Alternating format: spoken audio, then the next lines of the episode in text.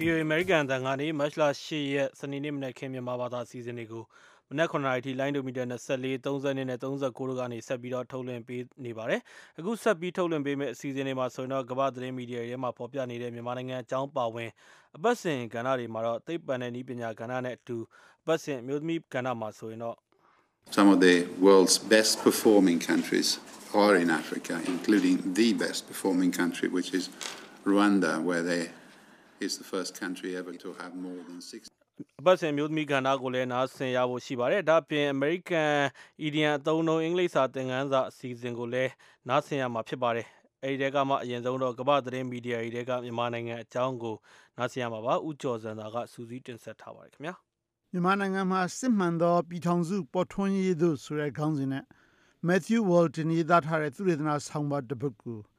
Asia Times ထဲကထုတ်နှုတ်ပြီး အကျဉ်းရုံးမျှတင်ပြလိုပါတယ်။68ကြိမ်မြောက် ပြည်ထောင်စုနေ့ကို ကျော်လွန်လာပြီးဖြစ်ပေမဲ့1948ခုနှစ် ပင်လုံညီလာခံက ပေါ်ထွက်လာတဲ့ ပင်လုံစိတ်ဓာတ်ဆိုတာဟာအတိတ်ပဲပြေဝခြင်း မရှိခဲ့ပါဘူး။စတင်ရေးသားပါတယ်။ပထမဦးဆုံး သူအကြံပြုတဲ့အချက်တစ်ချက်ကတော့ငញ្ញရေးအတွက် ဘယ်သဘောတူညီချက်ကိုမဆို ရေးသားပြီးတော့ အတည်ပြုပါလို့ ဆိုပါတယ်။ပင်လုံညီလာခံ ပြုလုပ်ခဲ့စဉ်တုန်းက ဗမာတကြခင်ဗျားတို့တိုင်းရင်းသားတွေတကြလို့ဗိုလ်ချုပ်ဆန်းပြောခဲ့တယ်ဆိုတဲ့စကားဟာရေးသားထားတဲ့အထောက်အထားမရှိပါဘူးတဲ့အလွတ်သဘောပါဇက်နဲ့ပြောသွားတဲ့နှုတ်ကတိသာဖြစ်တယ်လို့ဆိုပါတယ်ကံကောင်းအကြောင်းမလားစွာ1948ခုနှစ်မှာဗိုလ်ချုပ်အောင်ဆန်းလွတ်ပြန်ခံသွားရတော့ဒီစကားဟာလည်းပဲသူနဲ့အတူပျောက်ကွယ်သွားခဲ့တယ်အကောင့်ထဲပေါ်မလာခဲ့ပါဘူးလို့ဆိုပါတယ်ဒုတိယအကြံပြုသုံးသပ်ထားတဲ့ချက်တစ်ချက်ကတော့အဲ့ဒီသဘောတူညီချက်ကိုမှတ်တမ်းတင်ပြီးပြီဆိုရင်ဘယ်လိုအကောင့်ထဲပေါ်မယ်ဆိုတာကိုပါဆက်လက်ပြီးတော့သဘောတူညီမှုရအောင်လုပ်ကြပါတဲ့ 1948ခုနှစ်ခုတုန်းက ပင်လုံညီလာခံမှာ စောစောကပြောသလို သဘောတူညီမှု ရရှိခဲ့တဲ့ဆိုပေမဲ့ 1940ခုနှစ်မှာ ရေးဆွဲခဲ့တဲ့ ဖွဲ့စည်းပုံအခြေခံဥပဒေဟာ ပင်လုံရဲ့အဲ့ဒီကတိကို အကောင့်ထဲပေါ်နိုင်ခြင်း မရှိခဲ့ဘူးလို့ဆိုပါတယ်။ဒါကြောင့် ဒီတစ်ခါ သဘောတူညီမှုရကြရင် ဘယ်လို အကောင့်ထဲပေါ်မယ်ဆိုတာကို အတိအကျ ရေးဆွဲပြီးတော့ သဘောတူညီမှုရရှိအောင် ဆက်လက်ဆွေးနွေးကြဖို့ အကြံပြုထားပါတယ်။ နောက်တစ်ချက်ကတော့လူပုဂ္ဂိုလ်တဦးတယောက်အပေါ်မှာသိအားမပြုပါနဲ့လို့ဆိုပါတယ်ထိုစဉ်တုန်းကဗိုလ်ချုပ်အောင်ဆန်းကိုသာအဓိကအားထားပြီးတော့တိုင်းရင်းသားတွေဟာအပေးအယူသဘောတူညီမှုလုပ်ခဲ့ရပါတယ်ဒါပေမဲ့ဗိုလ်ချုပ်အောင်ဆန်းလူကြံခံသွားတဲ့အခါမှာဒီအစီအစဉ်ပြတ်သွားခဲ့တယ်လို့ဆိုပါတယ်တရားဥပဒေစိုးမိုးမှုကိုတိုင်းတာရင်ကဘာမှာဗမာဟာအဆင့်နဲ့ဆိုတဲ့ခေါင်းစဉ်နဲ့ Andrew Casper ရေးထားတဲ့ဆောင်းပါးကို The Irrawaddy Online ကနေထုတ်နှုတ်တင်ပြလိုပါတယ်။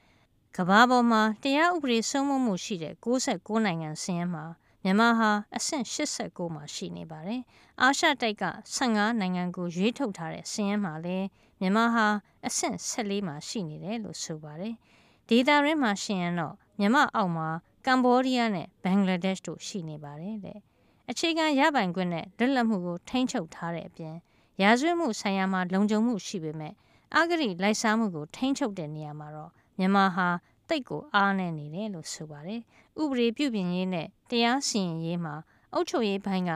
ဝင်ဆွက်ပြီးချဲလဲနေတာကိုလည်းထောက်ပြထားပါတယ်။ကမ္ဘာသတင်းမီဒီယာတွေကမြန်မာနိုင်ငံအကြောင်းကိုဥကြော်စံသာစုစည်းပြီးတော့ဒေါခင်မျိုးသက်နဲ့အတူပြောပြသွားတာဖြစ်ပါတယ်။အခုတစ်ခါတော့ဒေါ်လာလာတန်စီစဉ်တင်ဆက်တဲ့ American EDN အသုံးနှုန်းမနက်ခင်းအင်္ဂလိပ်စာသင်ခန်းစာအစီအစဉ်ကိုနားဆင်ရမှာဖြစ်ပါတယ်ခင်ဗျာ။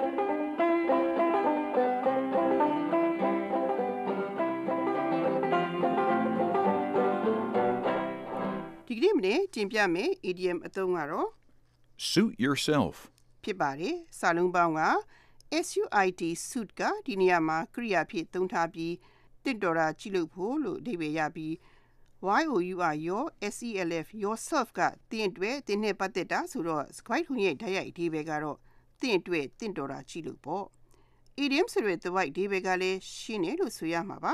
မင်းတဘောမင်းလို့ချင်တာလို့မင်းဆန္ဒပဲ မင်းကောင်းတဲ့ထင်ရင်လှုပ်ပေါ်လို့အဓိပ္ပာယ်ရတာမျိုးဖြစ်ပါတယ်ဒီသုံးနဲ့ပတ်သက်လို့ Chris Cruz ပေးတဲ့ဥပမာကိုနားဆင်ကြည့်ကြရအောင် I don't trust your friend Tom but if you want to lend him money suit yourself ခင်ဗျားမိတ်ဆွေ Tom ကိုကျွန်တော်တော့စိတ်မချဘူးဗျာဒါပေမဲ့ခင်ဗျားကသူ့ကိုငွေချေးခြင်းနဲ့ဆိုရင်လေခင်ဗျားသဘောပဲပေါ့လို့အဓိပ္ပာယ်ရပါတယ်ဥပမာကိုနောက်တစ်ခေါက်နားဆင်ကြည့်ကြရအောင် I don't trust your friend Tom But if you want to lend him money, suit yourself. လူတူကသူ့သဘောနဲ့သူလှုပ်ချင်နေသူကောင်းနေထင်တာကိုသူလုပ်မယ်ဆိုရင် idiom အသုံးရသူ့ကိုဘယ်လိုပြောမလဲ Suit yourself လို့ပြောလို့ရပါတယ်အဲ့ဒါကတော့ဒီကနေ့မနေ့တင်ပြခဲ့တဲ့ idiom အသုံးပဲဖြစ်ပါတယ်နခင်အင်္ဂလိပ်စာသင်ခန်းစာအစီအစဉ်ကိုဒေါ်လာလာတန်တင်ပြပေးသွားတာဖြစ်ပါတယ်ဒီအင်္ဂလိပ်စာသင်ခန်းစာအစီအစဉ်ကိုမနေ့ခင်းတိုင်းမှာထုတ်လွှင့်ပေးနေပါတယ် အပတ်စဉ်ကဏ္ဍတွေကိုမထုတ်လွှင့်ခင်မှာအခုတော့ဒီကနေ့စနေညဓာတ်ရိုက်လေးလိုင်းအစီအစဉ်နဲ့ပတ်သက်ပြီးတော့အတီးပေးခြင်းပါတယ်ခင်ဗျာ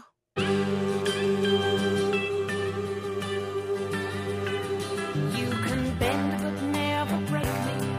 cause it only serves to make me more determined to achieve my final goal. ကဘာထွန်းလွတ်တော်အမတ်တွေနဲ့အမျိုးသမီးအရေးအတွက်ဟာ1.5ရာခိုင်နှုန်းတိုးလာတာဟာသိပ်မများလှဘူးလို့ဆိုရပေမယ့် IPU ခေါ် Interparliamentary Union ကတော့တကယ်လို့သာတိုးတက်မှုဟာဒီနှုန်းထားအတိုင်းသွားမယ်ဆိုရင်နောက်နှစ်20အတွင်းလွတ်တော်တွေမှာကြားမအရေးအတွက်ဒန်းတူဖြစ်လာနိုင်တယ်လို့ဆိုပါတယ်။အမျိုးသမီးလွတ်တော်အမတ်အရေးအတွက်တိုးလာတာဟာဥပဒေတွေသတ်မှတ်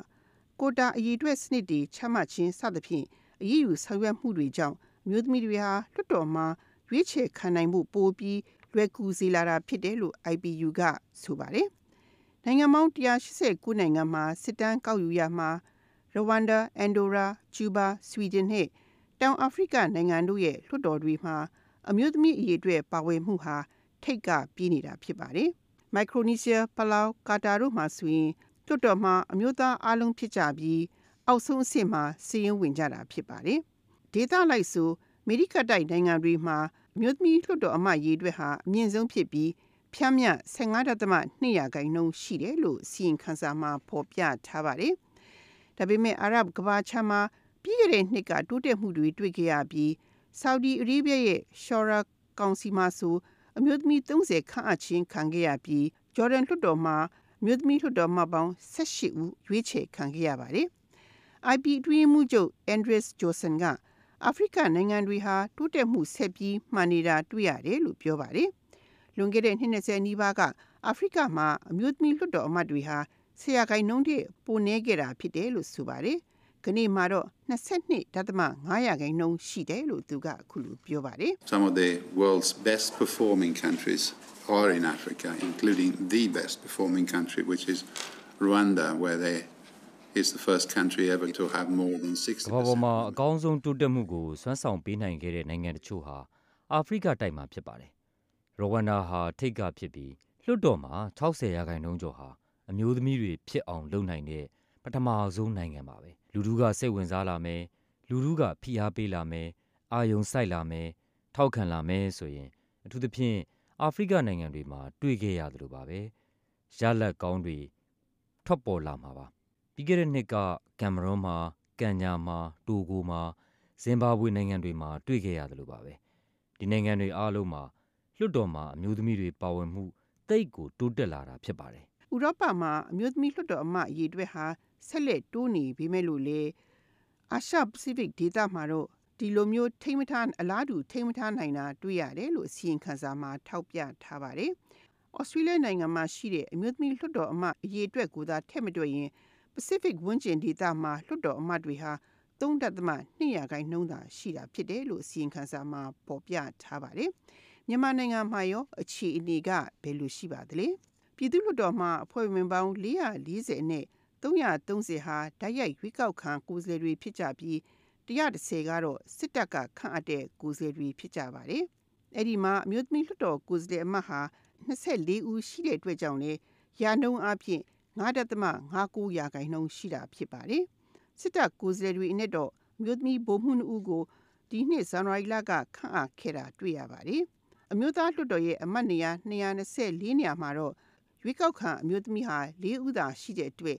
ရာနှုန်းအဖြစ်1.9ရာနှုန်းရှိတယ်လို့ IPU ရဲ့အစီရင်ခံစာမှာဖော်ပြထားပါတယ်။2012ကြားဖြတ်ရွေးကောက်ပွဲမှာနေပြည်တော်ဇဘူတိရိမဲဆန္ဒနယ်ကဝင်ရောက်ရွေးချယ်ခံခဲ့ရသူကတော့အမျိုးသားဒီမိုကရေစီအဖွဲ့ချုပ်ပါတီကဖွဲ့ဝင်ဒေါ်စန္ဒာမြင့်ဖြစ်ပါတယ်။သူဟာတစ်ချိန်ကနိုင်ငံရေးအကျဉ်းသားဖြစ်ခဲ့ပြီးလူငင်းချမ်းသာခွင့်နဲ့ လွတ်လာသူတူဖြစ်ပါတယ်။လက်ရှိမှာတော့သူဟာအမေရိကန်ပြည်ထောင်စုမှာအမျိုးသမီးဒီမိုကရေစီကွန်ရက်ညီလာခံတက်ရောက်ဖို့ရောက်ရှိနေတာဖြစ်ပါတယ်။မြန်မာနိုင်ငံရဲ့လွှတ်တော်မှာမြို့သမီးလွှတ်တော်မှအခြေအနေတွေနဲ့ပတ်သက်လို့သူ့ရဲ့ပြောပြချက်ကိုတင်ပြရင်းဒီသတင်းပတ်ရဲ့အမျိုးသမီးများခန္ဓာကိုညီကုန်းချုပ်အပ်ပါတယ်ရှင်ကျမတို့တိုင်းပြည်မှာဆိုလို့ရှိရင်အသွင်ကူးပြောင်းရေးကာလရဲ့ပထမဦးဆုံးလွှတ်တော်ထဲမှာဆိုရင်အမျိုးသမီးဘယ်လောက်ပဲပါဝင်လာလဲ2%ပဲရှိပါတယ်လွှတ်တော်အမတ်600ကျော်မှာအမျိုးသမီး အင်အား25ယောက်ပဲရှိတာဖြစ်တဲ့အတွက်ကျမတို့2%လောက်ပဲရှိပါတယ်အဲ့တော့အခုလိုမျိုးအမျိုးသမီး200ခိုင်နှုန်းပဲရှိတာဘာဖြစ်လို့ဖြစ်တာလဲဒါဆိုလို့ရှိရင်ကျမတို့တိုင်းပြည်မှာအမျိုးသမီးတွေဟာဒီကြေးမှုအရာကောဒီနိုင်ငံရေးအရာမှာကောပါဝင်လှုပ်ရှားမှုကနေတယ်နောက်ကကြတစ်ချိန်လုံးကတအားဖိနှိပ်ခံရတာဖြစ်တဲ့အတွက်အကြောက်တအားတွေပိုတယ်ဒီလိုမျိုးအမျိုးသားတွေနဲ့ဟိုဒန်းတူကျမတို့ ရှင်းပြီးတော့နိုင်ငံရေးကိုလှုပ်ရှားရတဲ့အခါမှာအမျိုးသမီးအင်အားနေပါဖြစ်တယ်တချို့တွေကတော့ပြောပါတယ်အခုတိတ်နေပါနေပါတယ်အမျိုးသမီးတွေကအဲ့တော့ quota system နဲ့ကောဒီစွတ်တော်တွေကိုဝင်ဖို့ရှိသလားတဲ့ကျမကဒါကိုတော့ညင်းပါတယ်ကျမတို့ရဲ့မျိုးသားဒီမိုကရေစီအဖွဲ့ချုပ်ရဲ့မူဝါဒကဒီအမျိုးသမီးတွေဟာ လွှတ်တော်တွေကိုဝင်ဖို့အမျိုးသမီးတယောက်ရဲ့အရေးချင်းရှိလာတဲ့အခါမှာကျမတို့က quota system ထားပါဘူး30ရာခိုင်နှုန်းရှိကြမလို့ပါဘူး90ရာခိုင်နှုန်းရှိရင်လည်းကျမတို့2015မှာဆိုရင်အယောက်90ဝင်လာမယ်30ရှိရင်လည်း30ဝင်လာမယ်လို့ကျမပြောပါတယ်ဒါပေမဲ့ဒီလိုမျိုးအမျိုးသားတွေနဲ့ရှင်ပြီးရေမောင်တန်းပြီးတော့ပြန်ရတဲ့အခါမှာကျမတို့ရဲ့အခုလက်ရှိအစိုးရကအများတိုင်းပြောပါတယ်အမျိုးသမီးအမျိုးသားကိုတန်းတူအခွင့်အရေးပေးပါတယ်လို့ပြောပါတယ်မှန်ပါတယ်ကျမတို့တိုင်းပြည်မှာ equal right ရှိတယ်ဆိုတာဥပဒေထဲမှာတော့ပြဋ္ဌာန်းထားပါတယ်ဒါပေမဲ့ကျမတို့မှာ အခွင့်အရေးကတူပေမဲ့အခွင့်အလမ်းတွေမတူပါဘူးဥပမာအပြင်ကျမတို့တိုင်းပြည်မှာဆိုလို့ရှိရင်အမျိုးသမီးဝင်ကြီးဆိုတာကအခုဒီအသွင်ကူးပြောင်းရေးကာလရဲ့2000စနစ်နောက်ပိုင်းကျမှကျမတို့အမျိုးသမီးဝင်ကြီးဆိုတာဟာတယောက်စာနှစ်ယောက်စာပေါ်ပေါက်လာတာပဲရှိပါသေးတယ်အဲ့တော့ဒီအမျိုးသားနဲ့အမျိုးသမီးတန်းတူရှင်ရတဲ့ကာလမှာကျမတို့နိုင်ငံရဲ့အတွေ့အကြုံများဆိုရင်အမျိုးသမီးတွေရဲ့အခွင့်အလမ်းကတအားနည်းပါပါတယ်အဲ့ဒီတော့ကျမတို့ရုန်းကန်လှုပ်ရှားမှုတွေကအမျိုးသားတွေချက်ပို့ပြီးတော့ရုန်းကန်လှုပ်ရှားရပါတယ်ရှင်တန်ရတဲ့ခန့်ကဏ္ဍမှာ အရေးချင်းချင်းတူတယ်ပေမဲ့လည်းကျမတို့ကအခွင့်အလမ်းအရင်နေပါပါတယ်ဒေါက်ဆာနာမင်းပြောတဲ့အခွင့်အလမ်းနေပါတယ်ဆိုတာနည်းနည်းရှင်းပြပေးပါလားရှင်အခွင့်အလမ်းနေပါတယ်ဆိုတာက နမူနာအဖြစ်ပေါ့နော်အင်းငယ်ရေးဆွေးနွေးပွဲတွေမှာအမျိုးသမီးအခမ်းကဏ္ဍကိုပါဝင်ဆောင်ရွက်ပြစေလို့ဒီမှာတောင်းဆိုခဲ့ပါတယ်။ဒါပေမဲ့ကျမတို့တိုင်းပြည်မှာဒီအမျိုးသမီးတွေရဲ့ဒီငင်းငယ်ရေးဆွေးနွေးပွဲတွေမှာဆိုလို့ရှိရင်တကယ်တမ်းဆိုလိုအပ်ပါတယ်။ဘာဖြစ်လို့လဲဆိုတော့အတိအကျခံစားနေရတာအမျိုးသမီးတွေပါ။ထိခိုက်ခံစားနေရတာ abuse လုပ်ခံရတာတွေပြီးတော့ rape case တွေဖြစ်နေရတာတွေကအမျိုးသမီးတွေပဲခံစားရတာပါ။ဒီအမျိုးသမီးတွေရဲ့ခံစားချက်ကိုအမျိုးသမီးတွေအတန်ကိုတွေ့နိုင်အောင်ငင်းငယ်ရေးဆွေးနွေးပွဲမှာအမျိုးသမီးတွေပါဝင်ဆောင်ရွက်ပေးဖို့လိုအပ်ပါတယ်လို့ကျမတို့တောင်းဆိုပါတယ်။နောက်တစ်ခုကတော့ကျမတို့အခုလက်ရှိတော်တော်ထဲမှာအမျိုးသမီး caucus မရှိတာလေအမျိုးသမီး committee မရှိတာလေအမျိုးသမီးရေးရာဆောင်ရွက်ပေးနိုင်တဲ့ဝန်ကြီးဌာနတွေမရှိတာတွေအားလုံးကျမတို့စူးစမ်းသွားဖို့ကျမတို့တောင်းဆိုပါတယ်ဒေါ်ဆနာမင်းစောစောပြောသလိုဒီလွတ်တော်မှာလွတ်တော်ကိုယ်စားလှယ်အမျိုးသမီးပေါင်း20ကျော်ပါလာပြီဟုဆိုတ်တော့ကဲ့20ကျော်ပဲဟုတ်ကဲ့ဟုတ်ဒီ20ကျော်အမျိုးသမီးတွေအနေနဲ့ရောအခုဆိုလို့ရှိရင်နှစ်နှစ် ကျော်လာပြီဆိုတော့ဘာတွေဆောင်ရွက်ပေးနိုင်ခဲ့ပါလဲရှင်လွတ်တော်ထဲမှာအမျိုးသမီးကအရောက်အဲ့လိုနေပါနေသေးပါတယ်အဓိကဒီလွတ်တော်ထဲမှာကော်မတီတွေရှိပါတယ်ကျမတို့ဒီကော်မတီတွေမှာအမျိုးသမီးကော်မတီတွေဖွင့်နိုင်တယ်ဆိုလို့ရှိရင်အမျိုးသမီးတွေရဲ့မျက်နာမှုတိုင်တန်းမှုတွေကိုဒီကော်မတီကဆောင်ရွက်ပေးနိုင်မှာဖြစ်ပါတယ်အဲ့တော့လွတ်တော်ထဲမှာဥပဒေပြုတဲ့အခမ်းကဏ္ဍမှာအမျိုးသမီးတွေကဆောင်ရွက်ပေးကြပါတယ်ဒါကိုတောင်းဆိုပြီးမြင်ကျမတို့ညှိတယ်ခံရပါတယ်အဲ့တော့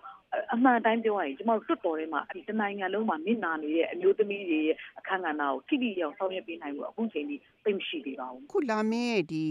2015အတွက်ကောဘယ်လိုမျှော်မှန်းပါလဲရှင်အမျိုးသမီးတွေဟုတ်ကဲ့ရဲ့အခန်းကဏ္ဍအခုပထမဦးဆုံးတွတ်တော်မှာအမျိုးသမီးကနေပါပါတယ်ဒါပေမဲ့ဒီအမျိုးသမီးတွေရဲ့လှုပ်ရှားမှုတွေကိုအပြင်ကအမျိုးသမီးတွေကမြင်ပါတယ်ဟလာအထူးသဖြင့် CSO မှာရှိဟိုဒီလူမှုရေးကအခမ်းကဏ္ဍကိုသိဝင်စားတဲ့အမျိုးသမီးတွေနိုင်ငံရေးကဏ္ဍဟို စိတ်ဝင်စားတဲ့အမျိုးသမီးတွေကလွတ်တော်ရင်းမှာရှိတဲ့အမျိုးသမီးတွေဘလို့လှုပ်ရှားနေတယ်ဘလို့နိုင်ငံသားတွေသွားပြီးလေ့လာတယ်ကြီးတွင်းမှာတော့ကိုယ့်ရဲ့ဟောနော်ဟို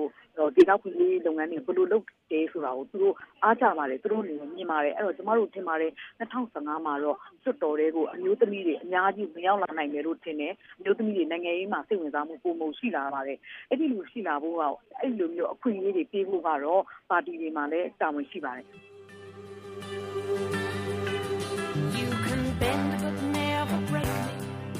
ဆိုတော့ရှင်ဒီအခုနားဆင်ခဲ့ရတာကတော့ကဘာတဝမ်းလွှတ်တော်တွေမှာအမျိုးသမီးပါဝင်မှုတိုးလာတာနဲ့မြန်မာနိုင်ငံလွှတ်တော်မှာအမျိုးသမီးများပါဝင်မှုအခမ်းကဏ္ဍနဲ့ပတ်သက်ပြီးတော့နေပြီးတော့သဘူတိရိမဲဆန္ဒနယ်က NLD လွှတ်တော်အမတ်ဒေါ်ဆန္ဒမင်းကိုဆက်သွယ်မိမြန်ပြီးတော့ဒီသတင်းပတ်ရဲ့အမျိုးသမီးကဏ္ဍမှာဒေါ်လာလာတန်းတင်ပြပေးခဲ့တာဖြစ်ပါတယ်အခုဒီခါတော့ဒီကနေ့စနေညတိုက်ရိုက်လေးလိုင်းအစီအစဉ်နဲ့ပတ်သက်ပြီးတော့အတီးပေးပြစီခင်ဗျာ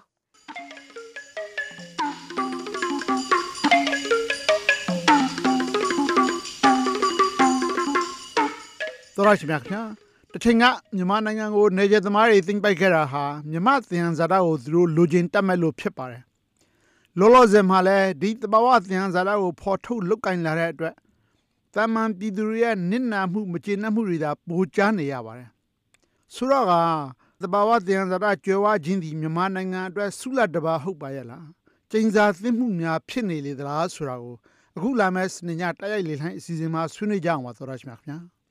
ပါဝင်ဆွေးနွေးလိုတဲ့သောရရှင်တွေကျွန်တော်တို့စီကိုကြိုတင်ဆက်သွယ်နိုင်ကြပါတယ် VOA မြန်မာပိုင်းရဲ့ဖုန်းနံပါတ်က2323855554 fax နံပါတ်ကတော့2323555552ဖြစ်ပါတယ် email လိပ်စာကတော့ burmese@voanews.com ဖြစ်ပါတယ်တိုက်ရိုက်ပါဝင်မဆွေးနွေးနိုင်တဲ့သူတွေဆွေးနွေးလိုတဲ့အကြောင်းအရာကိုလူတူစင်းရေးသားပြောကြပြီး MP3 အသံဖိုင်နဲ့လည်းပေးပို့နိုင်ကြပါတယ်ခင်ဗျာပါဝင်ဆွေးနွေးကြဖို့ဖိတ်ခေါ်ပါတယ် သရရှင်တွေပါဝင်ဆွေးနွေးကြဖို့ထပ်မံတိုက်တွန်းပါစီခင်ဗျာအခုတစ်ခါတော့သိပ္ပံနဲ့ဤပညာအစီအစဉ်ကိုထုတ်လွှင့်ပေးမှာဖြစ်ပါတယ်ဒေါက်ခင်မျိုးသက်ကစီစဉ်တင်ဆက်ထားပါတယ်ခင်ဗျာ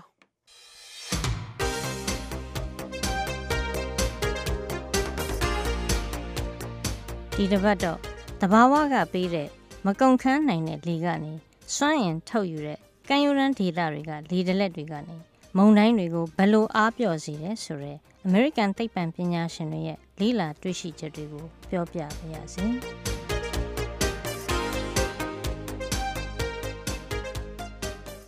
ဒီကနေ့ကဘာမှာလျှက်စစ်ဓာတ်အားရရှိဖို့အတွက်အလျင်အမြန်အသုံးပြုလာတဲ့စွမ်းအင်တစ်ခုကတော့ wind energy လို့ခေါ်တဲ့လေစွမ်းအင်ပဲဖြစ်ပါတယ်။2012ခုနှစ်အတွင်းမှာပဲကမ္ဘာတဝန်းလေစွမ်းအင်အသုံးချမှုက19ရာခိုင်နှုန်းတိုးတက်လာပြီး တာပိုင်ပေါင်းတသိန်းခွဲကျော်နိုင်ငံပေါင်း90မှာလေပတ်နေကြပြီဖြစ်ပါတယ်။ဒီလေစွမ်းအင်တာပိုင်တွေဟာလျှက်စစ်ကိုဖန်တီးနိုင်အောင်သာမကပဲကမ်းရိုးတန်းဟာရီကိန်းမုန်တိုင်းတွေကိုပါအားပြော့စေနိုင်လိမ့်မယ်လို့ယူဆလာကြပါတယ်။ဒီကြောင်းလေးလာတွေ့ရှိချက်တွေနဲ့ပတ်သက်ပြီး VOA သတင်းတောက် Roseanne Scarborough မေးမြန်းထားချက်တွေကိုပြောပြပေးပါရစေ။ Stanford တက္ကသိုလ်အင်ဂျင်နီယာဌာနကပါမောက္ခ Mark Jacobson ဟာ လေထုညဉ့်ဉန်းမှုတွေစွမ်းအင်ကမ္ဘာရာသီဥတုနဲ့မိုးလေဝသဆိုင်ရာတွေကိုလေ့လာတဲ့အလွန်ရှုပ်ထွေးတဲ့ကွန်ပျူတာပုံစံတစ်ခုကိုဆယ်စုနှစ်အတော်များများစူးစမ်းပြီးပြုစုခဲ့သူပါအခုတဘာဝကပြီးတဲ့မကုံခန်းနိုင်တဲ့နေလေနဲ့ရေတွေကနေစွမ်းအင်ထုတ်ယူတဲ့စက်မှုလုပ်ငန်းတွေထဲမှာကံယူရန်ဒေသတွေမှာတည်ထားတဲ့လေအားသုံးစက်ရုံတွေကိုဟာရီကိန်းမုန်တိုင်းရဲ့ပြင်းအားကဖျက်ဆီးပစ်နိုင်မပစ်နိုင်မေးခွန်းထုတ်เสียဖြစ်လာချိန်မှာတော့ ပမောက္ခ Jacobson ကသူ့ရဲ့ကွန်ပျူတာ model တွေနဲ့တွက်ချက်ခဲ့ပါတယ်။ the first thought I had was, well, maybe the uh, turbines would extract enough power from the hurricane. ပထမဆုံးကျွန်တော်ခေါင်းထဲဝင်လာတဲ့အတွေ့ကတကယ်လို့များဒီဟာရီကိန်းမှာရှိတဲ့စွမ်းအင်တွေကိုတာဘိုင်တွေကနေယူပြီးသုံးလိုက်နိုင်မဲဆိုရင်ဒီဟာရီကိန်းဆိုတာပျောက်သွားနိုင်တယ်ဆိုတာပါပဲဒါပေမဲ့ကနန်းတွေသုံးပြီးတွက်ချက်မပြနိုင်သေးဒါကိုတက်တည်ပြလို့မရနိုင်ဘူးလေ ဒါကိုတက်တည်ပြလို့ရအောင်ကနန်းတင်ချာကိန်းကနန်းတွေနဲ့သူ့ရဲ့ကွန်ပျူတာ model ထဲမှာထည့်ပြီးတွက်ချက်ထားတာကို Nature Communication စာဆောင်ထဲမှာဖော်ပြခဲ့ပါတယ်။ American အရှေ့ဘက်ခြမ်းနဲ့ပင်လယ်ကွေ့ကမ်းရိုးတန်းဒေသတလွှားမှာမကြသေးခင်နှစ်တွေအတွင်းရိုက်ခတ်ခဲ့တဲ့ပြင်းထန်တဲ့ဟာရီကိန်းမုန်တိုင်းကြီးတွေတဲကသုံးခုကိုတိုင်းထွာထားတဲ့ အချက်လက်ကိန်းကနန်းတွေကိုသူကသုံးခဲ့တာပါသူ့ရဲ့ကွန်ပျူတာ model ထဲမှာဒီမုန်တိုင်းကြီးတွေကြာရောက်ရာလမ်းကြောင်းထဲမှာလေစွမ်းရင်သုံးတာပိုင်ဆက်ကြီးတွေတောင်းနဲ့ချီပြီးချထားရင်ဘာဖြစ်မယ်ဆိုတာကိုထည့်သွင်းတွက်ချက်ခဲ့ပါတယ် We found that the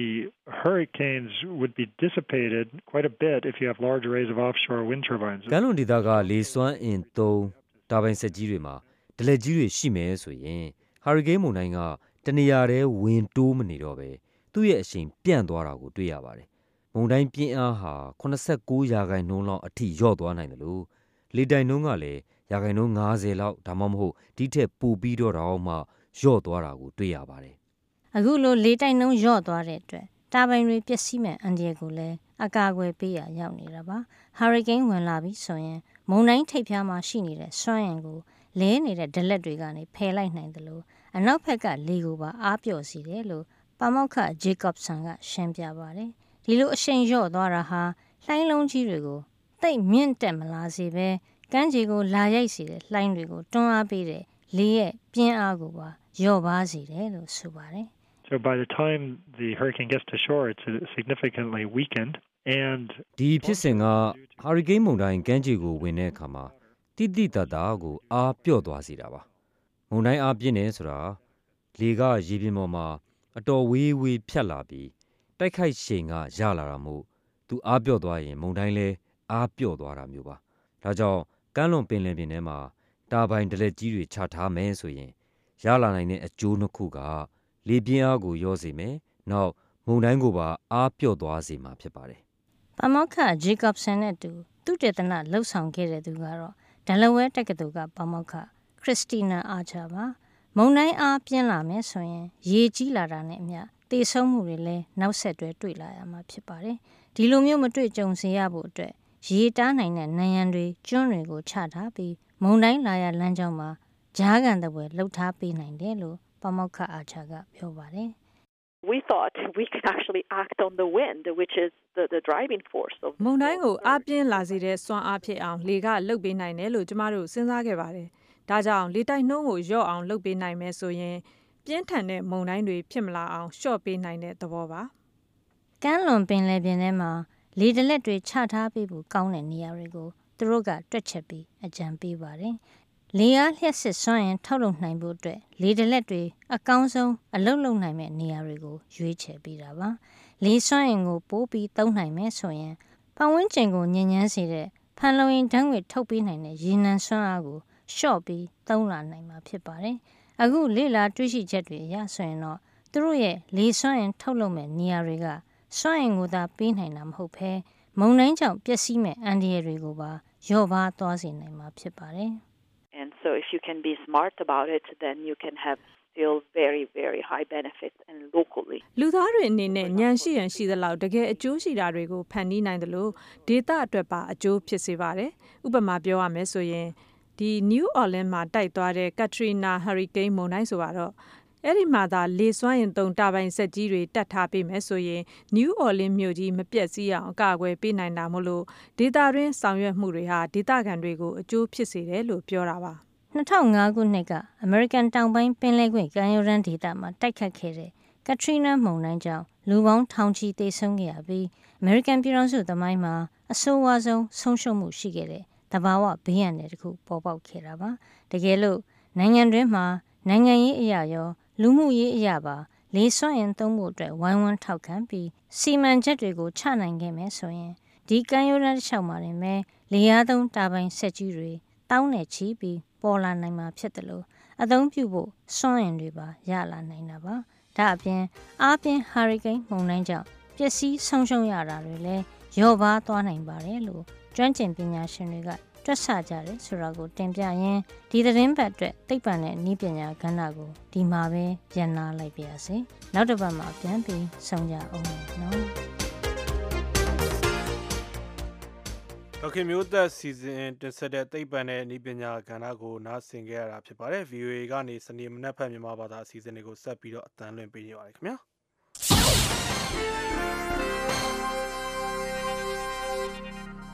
American ဆိုရရဲ့သဘောထားအမြင်အာဘော်ကို တင်ပြပါတော့မယ်ရှင်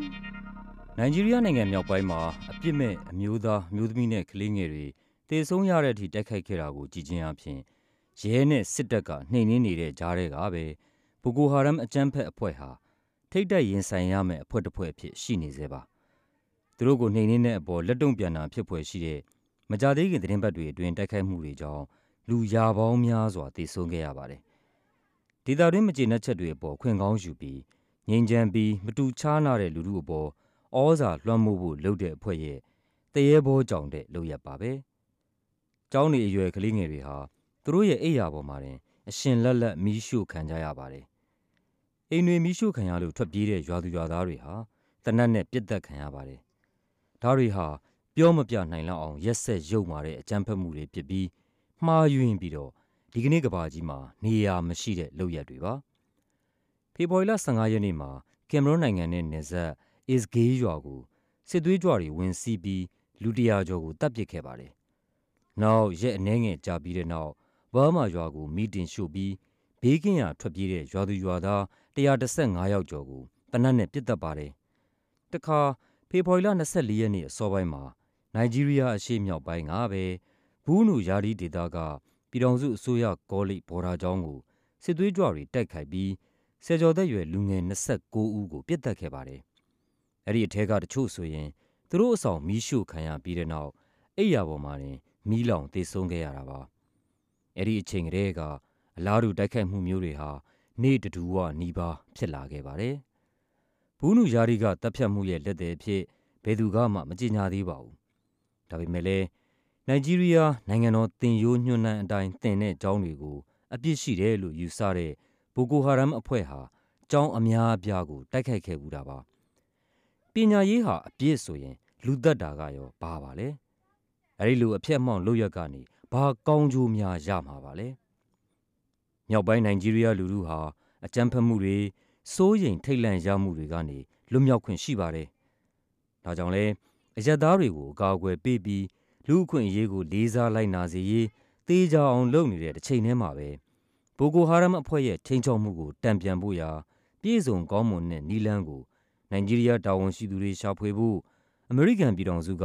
အကြမ်းဖက်မှုနှိမ်နင်းရေး အထောက်အပံ့တွေ ပေးနေပါတယ်။အကြမ်းဖက်အစွန်းရောက်ဝါဒကို ရင်ဆိုင်တိုက်ပွဲဝင်နေတဲ့ နိုင်ဂျီးရီးယားမြောက်ပိုင်းလူထုနဲ့ အမေရိကန်ပြည်ထောင်စုက အတူတကွ ရပ်တည်ပါတယ်။ဘိုကိုဟာရမ်နဲ့ တခြားဆက်ဆက်အဖွဲ့တွေကို အမြင့်ပြတ်နှိမ်နင်းရေး နိုင်ဂျီးရီးယားအစိုးရကလှုံ့ဆော်နေတာနဲ့အမျှ အမေရိကန်ပြည်ထောင်စုဟာ ခိုင်မာတဲ့မဟာမိတ်အဖြစ် ဆက်ပြီး ရပ်တည်သွားမှာ ဖြစ်ပါတယ်ခင်ဗျာ။ American ဆိုရရဲ့ သဘောထားအမြင်အာဘော်ကို တင်ပြလို့ပြီးပါပြီ။သောရချန်ဒီအခုနားဆင်ခဲ့ရတာကတော့ American အစိုးရရဲ့ အာဘော်သားဖြစ်ပြီး VOA ရဲ့ အာဘော်မဟုတ်ကြောင်းသိပေးရပါတယ်ခင်ဗျာ။ ကျွန်တော်တို့အခုထုတ်လွှင့်ပေးသွားခဲ့တဲ့မနက်6နာရီကနေ9နာရီအစီအစဉ်အစဆုံးကိုမနက်8နာရီကနေ9နာရီတစ်ကြိမ်နေ့လယ်12နာရီကနေ1နာရီတစ်ကြိမ်ပြန်ပြီးတော့ဖန်ယူနာဆင်နိုင်ပါတယ်။ VOA American အတန်ရဲ့ညနေပိုင်းမြန်မာဘာသာအစီအစဉ်တွေကိုတော့ line to meter 16 19နဲ့25တို့ကနေနားဆင်နိုင်ပါတယ်ခင်ဗျာ။ကိုကစာပြီးတော့သတင်းချင်းချုပ်ကိုဒေါခင်မျိုးသက်ကကြီးညာပေးมาဖြစ်ပါတယ်ခင်ဗျာ။ ရိုင်းမီးယားကျွန်းဆွယ်မှာချထားတဲ့ယူကရိန်းဒုံးကျည်ကာကွယ်ရေးစခန်းကဂိတ်တကားတွေကိုတောက်ကြနေကလက်နက်တွေကင်ဆောင်ထားတဲ့လူတွေကရုရှားစစ်သုံးထရက်ကားနဲ့ဖြိုချပြီးဖျက်ကျော်ခဲ့ကြပါတယ်။စခန်းကစစ်သားတွေကအကာအကွယ်ယူအသင့်ပြန်ထားချိန်မှာစခန်းတာဝန်ခံတွေနဲ့သူတို့ညှိနှိုင်းခဲ့ကြတာပါ။တောက်ကြနေအစောပိုင်းမှာတော့ယူကရိန်းယာယီသမ္မတက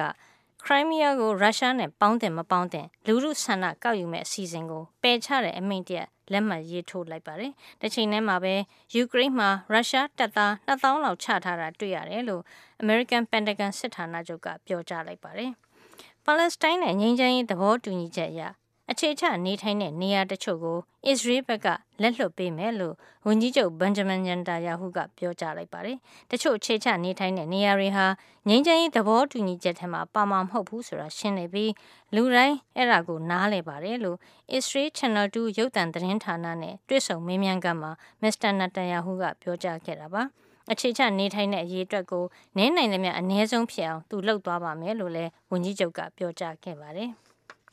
မွတ်စလင်ညီကိုတော်များဖွဲ့ကိုအကြမ်းဖက်အဖွဲ့တစ်ခုဖြစ်နေ Saudi Arabia အစိုးရကနေတရားဝင်သတ်မှတ်လိုက်ပါတယ်ဒီလိုသတ်မှတ်လိုက်ကြောင်း Saudi ပြည်ထောင်စုဝန်ကြီးဌာနကိုကိုးကားပြီးအစိုးရပိုင်းရုပ်သံဌာနကနေကြေညာလိုက်တာဖြစ်ပါတယ်ကမ္ဘာသတင်းချင်းချုပ်ကိုဒေါက်ခင်မျိုးသက်ကြေညာခဲ့တာပါဒီမနေ့အစီအစဉ်ထုတ်လို့ရေးမှုကကိုကြော်ကြော်သိန်းဖြစ်ပြီးတော့အင်ဂျင်နီယာကတော့ FM Draco ဖြစ်ပါတယ် VOA American အသံမနက်ဖက်မြန်မာဘာသာအစီအစဉ်တွေကို မြန်မာစံတော်ချိန်မနက်6နာရီကနေ9နာရီထိလိုင်းဒိုမီတာ24 kHz 1.1.3ညလိုင်းဒိုမီတာ32 kHz 9325နဲ့လိုင်းဒိုမီတာ39 kHz 9525တို့ကနေအတန်လွှင့်ခဲ့တာဖြစ်ပါတယ် VOA ကိုနားဆင်တဲ့အတွက်လည်းကျေးဇူးတင်ပါတယ်တော်ရရှင်တွေအားလုံးရှင်လန်းချမ်းမြေ့ကြပါစေခင်ဗျာကျွန်တော်ရန်နိုင်ပါ